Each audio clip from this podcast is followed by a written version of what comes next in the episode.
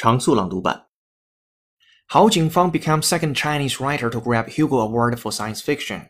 Chinese writer Hao Jingfang has become the second Chinese to take home a Hugo Award, which is widely seen as the highest award for Chinese fiction in the world. On Saturday, Hao was awarded this year's Hugo for Best Novelette for her work *Folding Beijing in Chinese at a World Science Fiction Convention in Kansas City in the United States.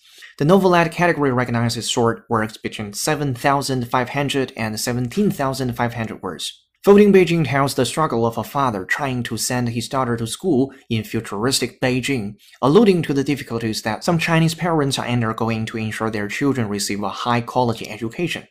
Accepting her word in person in Kansas City, the young Chinese writer says, win or lose, she would be happy either way. From CRIEnglish.com. That's a hacker. He's using technology installed on a drone to grab cell phone information from people below. That's a hacker. He's using technology installed on a drone to grab cell phone information from people below. It was hailed as a futuristic product which could change the way we live. It was hailed as a futuristic product which could change the way we live. Officials alluded to the challenge of securing a 26.2 mile course that runs through streets in eight cities and towns.